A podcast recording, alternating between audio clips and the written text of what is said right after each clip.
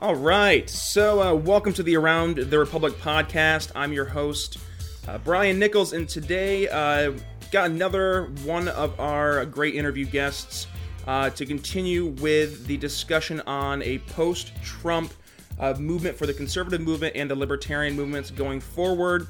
Uh, you know him from Mediaite, uh, featured radio host John Ziegler. John, thanks for joining. Uh, thanks for having me, Brian. I really do appreciate it. I know you're a busy guy, so um, you know, definitely do appreciate you taking some time to uh, to speak with uh, speak with me today. And uh, you have a lot of insight in the uh, political atmosphere. Um, you know, with your experience, I know you did a really good uh, documentary back uh, after the 08 election. Uh, correct me if I'm wrong. Media malpractice, right? That's what it was called. Media malpractice. How Obama got elected. So uh, I know you you were pretty staunch defender there of uh, Sarah Palin, and uh, you really focused on in the documentary how the media was able to formulate a narrative.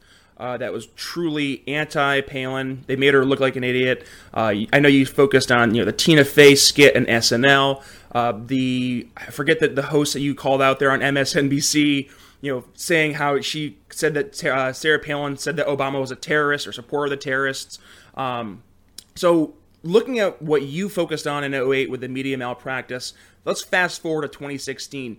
Did you see similar um, practices being done by the media to help either A, prop up Hillary Clinton, or B, um, to utilize the Trump uh, wave essentially to get their ratings up and then to use that in turn to attack him? There were a lot of similarities, uh, and just to address the Sarah Palin issue, on you know, on, I was a very staunch defender of Sarah Palin for a couple of years after that election, and kind of became an informal advisor and spokesperson and strongest media defender. But what ended up happening, and this is a, a very strange phenomenon that I have seen occur in other major news stories. Oftentimes, people, and this is going to sound strange, but oftentimes people become the media narrative that they are made out to be. Uh, it, it's very odd. Um, but uh, Sarah Palin in 2008, 2009 was not the person the media made her out to be. Uh, I can understand why people believe that she became. Absolutely, yeah uh, um, what the media made her out to be. But in a weird way, she needed to become what the media made her out to be in order to stay famous and get rich. And that, and to my credit, and I got a lot of heat for this, and this was not in my own self interest. I separated myself from her uh, immediately after realizing that that's exactly what she was doing, which was selling her soul in order to stay famous and get rich. Uh, it didn't help me at all in any way, shape, or form. Uh, it, it, hurt me in a lot of ways. Uh, but for people who care about consistency and credibility, you can you can check it out for yourself. So, um, you know, so that's that's the thing on Sarah Palin. As far as 2016 is concerned, there are a lot of similarities between what happened with Donald Trump and what happened with Barack Obama. And I know that Trump supporters hate hearing that. but uh, it was remarkably similar. In both situations, you had circumstances where the news media gave him unbelievably uh, positive and unprecedented access to their airwaves during the primaries when neither one was thought to have much of a chance of winning the nomination but but both were very good for ratings and both were very good for the narrative. You have to remember, in 2008, the media was bracing for an incredibly boring Hillary Clinton slog to the nomination until this bright new shiny object Barack Obama came along. Yeah, absolutely. And uh, in 2016. Trump was actually Obama on steroids with regard to the ratings and the interest and all the fun news that was being created on a daily basis. And somewhat similar to what Clinton's biggest mistake with Obama was, which was taking him too lightly until it was too late. The Republican, the real Republican candidates did the same thing with Trump. They all thought that Trump was going to implode on his own. Now, I did not believe that. Um, I wrote a column back in November of 2015 where I took on Nate Silver, who was saying uh, the Republicans shouldn't be freaking out about Trump's poll numbers. I said that's ridiculous. You absolutely should be freaking about it, freaking out about his poll numbers because he might win the nomination, and even if he doesn't, he's he's absolutely going to destroy the process to the point where it's going to be very difficult for uh, us to win. Now, I did not think he was going to win the general election, and I think that's part of why the news media did what they did. It was a win. They thought it was a win-win-win for them, right. and in, in, in some ways, it, it did turn out to be a win-win-win for them, except for the fact that Hillary didn't become president. I think they thought, hey, this is awesome for ratings. It makes our job incredibly easy. We don't have to do any reporting. We just got to sit back and watch and laugh and and uh, reap in the rewards. And oh, by the way, Hillary's going to get the easiest candidate to beat and you know they philosophically they they clearly want Hillary to win. What a lot of people um, don't understand about the media is that there are multiple agendas at work, and while the liberal agenda is still very clear in you know the vast majority of the major outlets, it's not always the one that wins the day. Right. The the one that wins the day is quite often they'll take the ratings narrative over their own liberal agenda uh, at the drop of a hat because the number one goal of media big media people is to uh, there's two goals uh, keep your cushy job and not have to work hard uh, th- those are the two things that are most important to them uh, pursuing the liberal agenda is usually third, fourth, or fifth on the list. Right. Depending on who they are. And uh, Trump absolutely fulfilled the first two qualifications during the primaries and also during the general election. And I think during the general election, uh, I think the fact that the media was so certain that Trump was going to lose, and I was certain he was going to lose as well. Although, let's be clear, he lost the popular vote by 3 million votes. Exactly. and he only got 40. And, and, part of, you know, I've taken a lot of heat, and understandably, for saying Trump couldn't win. But, you know, the, the foundation of my uh, prediction that he couldn't win turned out to be true. Exactly, with, with the, the popular vote. Well, it wasn't just the popular vote, it's more specific than that. I kept saying, I left, I mean, because I'm a former pollster myself and I, I'm a numbers guy. There is no way he gets over 46% of the vote. And there's no way Hillary gets less than 47% of the vote. And under those circumstances, in every other election in American history, that's you can't win. Right. Especially under the electoral college circumstances of today. Well, he pulled an inside straight that was unbelievably lucky that even the Trump people did not expect. Uh, you know, if, if less than 100,000 votes go in the other direction in Pennsylvania, Michigan, and Wisconsin, Hillary is president. Uh, and um, and she ends up winning, by the way, with 48% of the vote. He gets 46% of the vote and loses by 3 million votes. So there are only two states in which Trump pulled anything what I would call a, a, a, close to a miracle. One was in Florida, one was in Pennsylvania, where he did get a significant uh, portion of the vote that was greater than what Mitt Romney had gotten against a much, much, much more difficult opponent in an incumbent President Barack Obama, who people actually liked, yep. rather than Hillary Clinton, who nobody liked. Uh, other than Pennsylvania and Florida, there's not a, a, state of any significance where Trump did better than Romney, significantly better than Romney did against a much more difficult opponent that Romney had. So, um, anyway, the point of this is the, yeah, there are a lot of similarities between 2016 and 2008, including, by the way, the cult-like following. Oh that yeah, Trump, that Trump uh, has that is really just you know mindless and the Bill Mitchells of the world.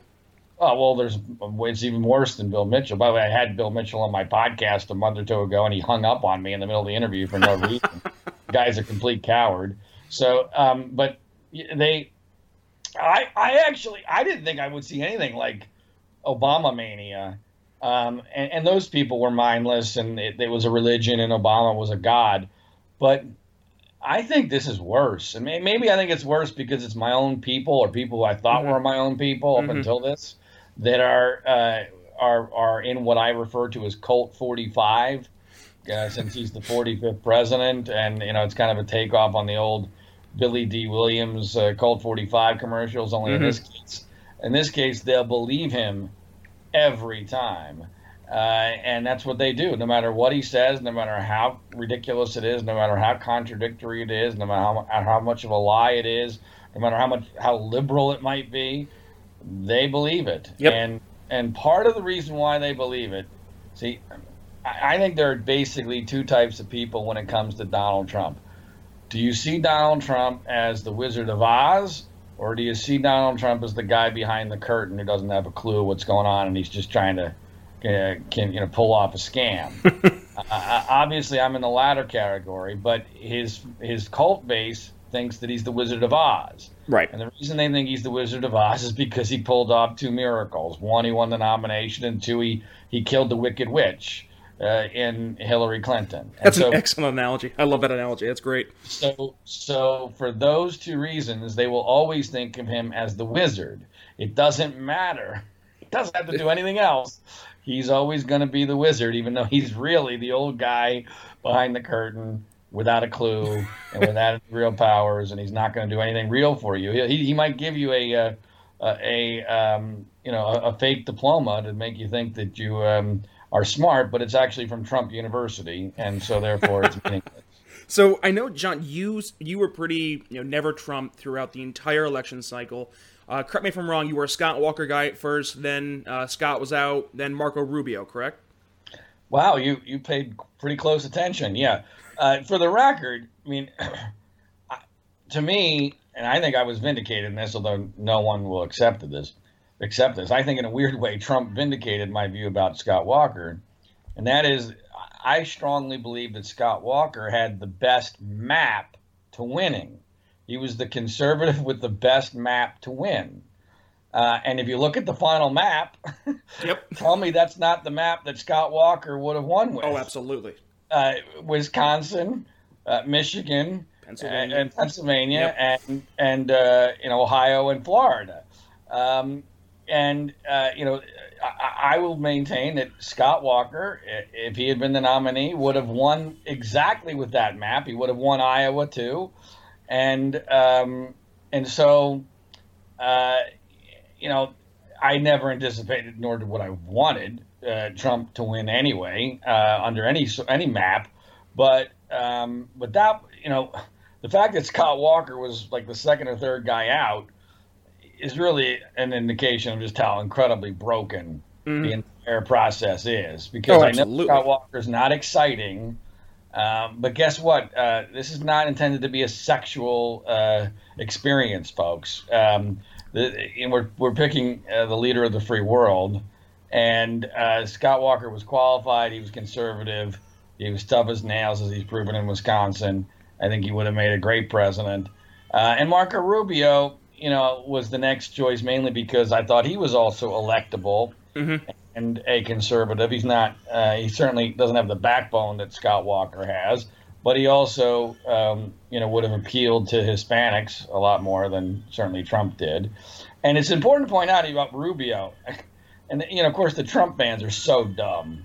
uh, I mean, you know, could you please take a look at the Florida vote re- results and, and uh, explain to me um, how you know because because they'll tell you, oh, Rubio was so electable. How did Trump beat him in his own state of Florida? Uh, you morons! It's because that was a primary, exactly, uh, with multiple candidates in a general election with only two candidates. Look who got more votes in Florida. Mm-hmm. It was Marco Rubio, and in fact, you could argue, and this is one of the untold stories of this election you could argue that Trump ended up winning the election on the coattails of two Republican senatorial candidates in Florida and Pennsylvania who were actually conservatives, mm-hmm. uh, who um, he would not have won those states without them, and both of them outperformed. Uh, Trump uh, was outperformed by both of them by a great margin too. I'm sorry. By by a, by a big margin too. He was outperformed by the uh, the senatorial candidates. Yes, and and again against a very poor candidate in Hillary Clinton. So, uh, but I realize that these are facts and numbers, and Trumpsters aren't very good at math, and they certainly don't like facts. So I realize this is all very problematic. So I know one thing that you you stated before the election. I think it was like the week before. You said pretty much conservative values will die if Trump loses, um, because of the people basically selling their souls voting for Trump. Well, Trump won, which you know that's still we can argue how that happened, but um, Trump won, and now he is essentially the de facto face, and I'm using air quotes here, of the conservative movement. Because obviously he's not a conservative; he's barely a Republican. He's, I mean, right. he is in essence the epitome of a RINO. I mean, he truly is a Republican in name only. Um, what do you look at right now as the conservative landscape moving forward, with Trump as the face of that movement? And how do you recapture what is true conservatism for those who have essentially, like you said, hashtag Cult 45 um, that are in that mindset of Trumpism versus conservatism? Well, first of all, I'll have to take your word for it. I'm uh, that I said that if Trump loses, conservatism is is dead. Um, I, I, think I probably would have felt no matter what, uh, conservatism is dead. I just didn't really consider uh, that there was much of a chance that uh, that Trump would win. Um, my my whole just back up a second. Maybe this will explain my answer you know, I took a lot of heat because I actually thought that people in certain states should vote for Hitler, Hillary if they were conservative. Mm-hmm. Uh, and the reason why I felt this way was that I thought Trump needed to be defeated soundly for conservatism to survive. Mm-hmm. I think maybe what you're maybe what you're referring to is that if he loses narrowly, yeah, uh, I thought that conservatism was dead because at that point he would remain a significant figure for years to come, and he would have changed everything even if he hadn't won. Now that he's won, uh, I think conservatism is in even worse shape. yep. Um, uh, because now I have no idea what we stand for.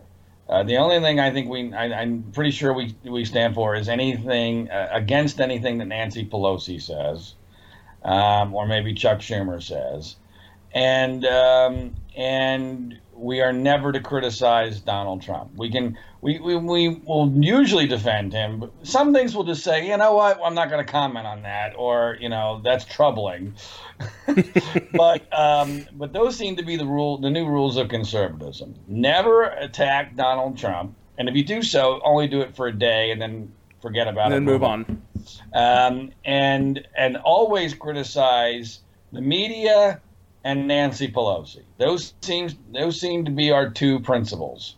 Um, and you know, I'm sorry, I that's not what I signed up for. That's not what I was interested in. And I'm as anti-media guy, and I can't stand Nancy Pelosi. That's what's so bizarre about this to me. I mean, I, am the most anti-media guy in the world, and uh, and I think that these attacks uh, on the media are incredibly cynical, and they're not fact-based. See, I mean, I, I was once very close to Andrew Breitbart, mm-hmm. and um, although we had a falling out before his death, and I think Andrew would be horrified by Trump's uh, war on the media because it's not fact based, it's not substance based, it's based solely in self preservation. That's right. all it is. If it was fact based, if Trump came out on a, you know a daily basis and said, all right, media, you got this wrong, this wrong, this wrong. And here's why you got it wrong, and here's you know, and here's what really happened. I would be great with that. That'd be phenomenal. But that's not what happens. He just now has created this fake news narrative because it's you know something he can tweet uh, whenever he's criticized, and his cult will go, yeah. So, um, and that's that's not helpful. It's not accurate. It's uh, it's wrong. it hurts our discourse.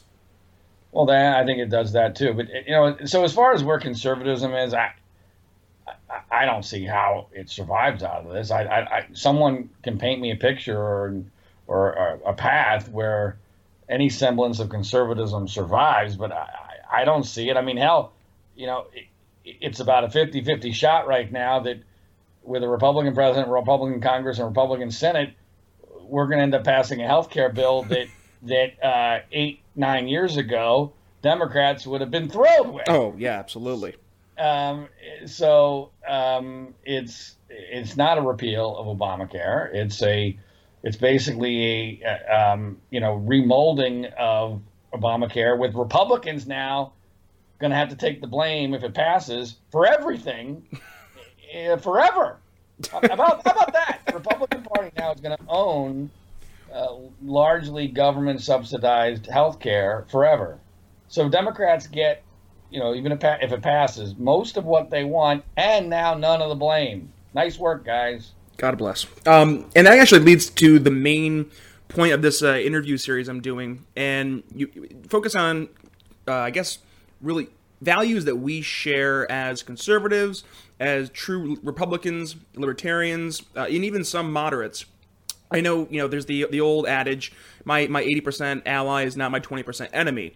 So, how do you see coming from? I know you self-identify as like a conservatarian.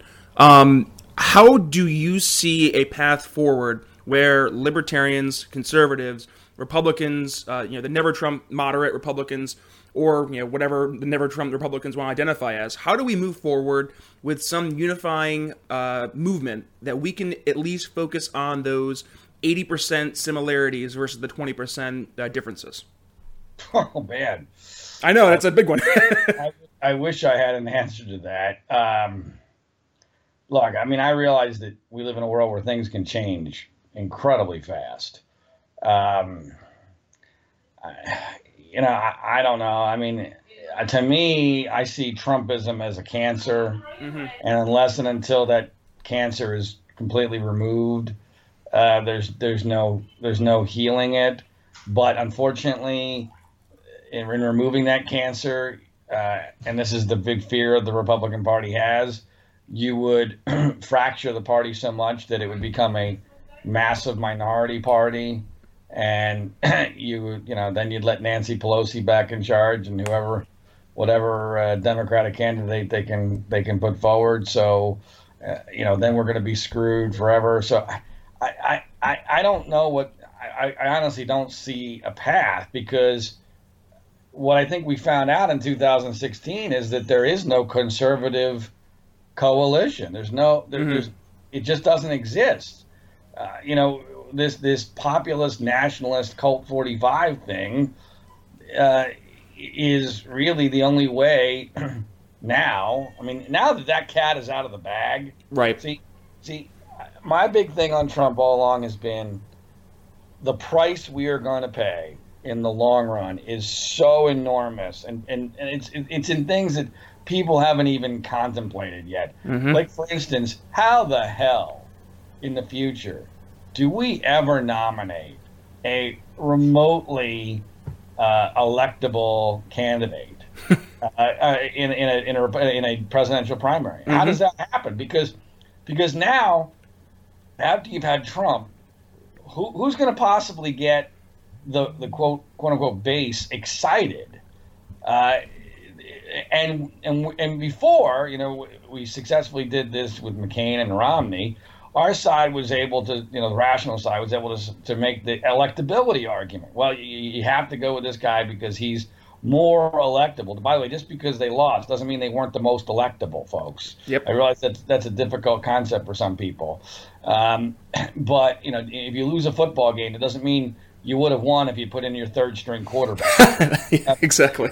Um, so the um, so the problem now though becomes for at least a generation now, uh, these nitwits are always going to say "fuck you" with the you know electability argument. We we went with Trump, and look what happened with that. You told us Trump couldn't win, so you know. Um, you, you, what's wrong with Ted Nugent or um, you know or whoever whatever, The Rock yeah you know whoever else they might come up with um, to excite themselves so I, I and, and by the way the news media now um, you know, the quote unquote conservative media, which is now really the state run news media, mm-hmm. is is their business model now is based upon someone exciting. Uh, they're they're going to go who up for whoever's the most exciting and the most you know most uh, ratings friendly. Yep, that's what that's what they're going to do. So it's hard to imagine at this point a scenario where uh, where we can change anything. No, absolutely. And um, you know, one thing I, I'm looking forward now. I got to plug my, my own guy here a little bit. So, uh, out in Missouri, uh, Austin Petersen is looking to run for um, you know Senate. I know that's been explored, um, and I know there's a big announcement coming up July 4th. Um, now, prior to him doing all this stuff exploring Senate, uh, he um, was the number two candidate for the Libertarian Party. Uh, came in second to what ultimately ended up being Gary Johnson. And prior to Gary Johnson getting the, getting the nomination for the LP, hi, um, my daughter Grace has joined the interview. If that's welcome, okay. Grace. Oh, absolutely. We always love having fun guests on. Um, my cat's sitting here right now, half asleep, so I'm sure he'll wake up and he'll join as well. Um, so prior to you know uh, Gary winning the the nomination for the LP there was a lot of never Trump Republicans looking for another answer. And I know Glenn Beck, I know uh, Erick Erickson, Liz Mair. Um, you know, you go down the line of all these never Trump conservatives. They were looking to Austin Petersen as like you know their their only hope going forward to be able to cast the the vote for someone other than Donald Trump and still feel like their principles weren't destroyed. So would would you have looked at someone like an Austin Petersen as a viable alternative to what was Trumpism or you know the, the Clinton machine if that had indeed turned into an option? I don't know. I, am very skeptical of you know any outside Hi. outside of the mainstream candidates. I mean, the success is is obviously horrendous mm-hmm. uh, in this country. I, I I you know maybe someday I don't think we're we're there yet. I, I, you know it's quite possible that we could fragment into three or four different you know major parties at some point. Um, um but excuse me, Grace, what what did you want to say about Trump? I know you have some strong opinions. Grace is five years old, and she's been struggling with the Trump question herself. What do you think of Trump? Uh, I think he's a bad guy. You think he's, he's a, a bad guy? Why do you think he's a bad guy? Because he does because he always doesn't listen to people. He doesn't listen to people. You, you, Grace, you used the term Trumpsters to me the other day. What's a Trumpster? Oh no. You know what a Trumpster is. What did you say a Trumpster is? You told me. What's what? You told me a Trumpster is a stupid person. That's what you told me. that, that, that maybe you forgot, but Okay, can I continue my conversation with Brian, Grace? But can can I talk to Brian? One well, real quick, say something to Brian. I have a book about Trump and me. Oh, that's actually true. Yeah.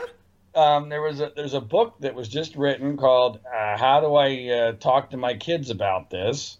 I think that's the title, mm-hmm. which is a uh, a compilation of different essays about Donald Trump's election and what we tell our kids. And I wrote a column uh, about what I would tell Grace about Donald Trump. And Diana.